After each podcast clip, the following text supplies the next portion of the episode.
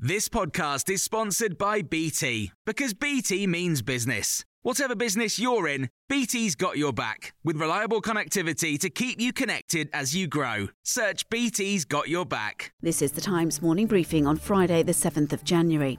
More than a third of head teachers had around 10% of their staff absent on the first day of term for COVID-related reasons this week. The National Association of Head Teachers is warning that schools are teetering on the edge with considerable shortages, which it expects to rise during the term. This comes as all secondary school and college students in England have been advised to wear face coverings in classrooms. Meanwhile, as of 4 this morning, double-jabbed travellers coming to the UK don't have to take a pre-departure COVID test.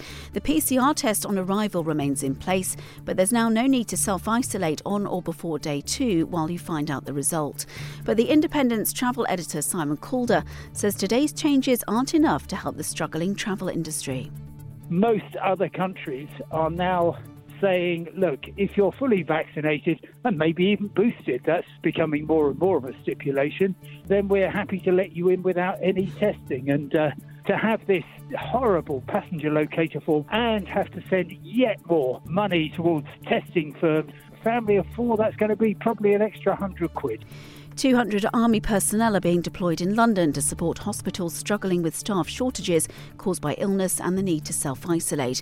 That includes 40 military medics and 160 general duty personnel to help fill gaps where the need is greatest. They're expected to be in place for the next 3 weeks.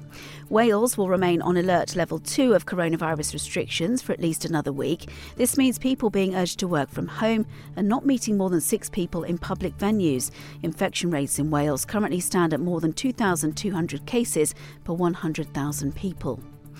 Fresh violence has erupted in Kazakhstan after Russia rushed in paratroopers overnight to put down a countrywide uprising in the former Soviet state. Dozens of rioters were killed in the city of Almaty and more than 2,000 arrested. The Interior Ministry says at least 18 law enforcement officers have died so far in clashes, which began when the cost of fuel doubled. The United Nations spokesperson, Stéphane Dujarric, is calling for restraint from both sides. People have a right to express their grievances. It needs to be done peacefully. For us, the important thing is that security forces, whether they are Kazakh or whether they are non-Kazakh troops, need to uphold the same human rights standards, which is to show restraint and protect people's rights to demonstrate peacefully. A second juror on the Ghislaine Maxwell trial claims to have been sexually abused as a child, prompting her defence to again demand a retrial. The British socialite was found guilty last week of recruiting and trafficking young girls to be sexually abused by the paedophile Jeffrey Epstein. Another juror made similar claims just after the trial ended. Ali Miraj is a columnist for The Article and tells Times Radio this is very significant. You have to have confidence that the jury selection is conducted properly and that the jury is beyond reproach in terms of the mindset in which they're operating. Now, if a couple of jury members are talking about the abuse they suffered, tragic as that is, but in a context of impartiality in a trial, it does raise questions. So I think this is a very difficult one now.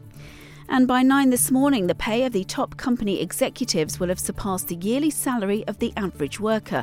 The High Pay Centre think tank has said the vast differences between the pay of chief executives and that of other employees may be harder to justify in view of the pandemic. Unions are calling for worker representatives to be appointed on pay committees. You can hear more on these stories throughout the day on Times Radio.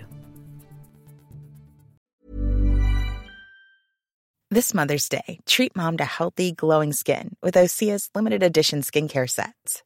Osea has been making clean, seaweed-infused products for nearly 30 years. Their advanced eye care duo brightens and firms skin around your eyes, while the Golden Glow Body Trio nourishes and smooths skin all over. Go to oseamalibu.com and use code MOM for 10% off your first order site-wide.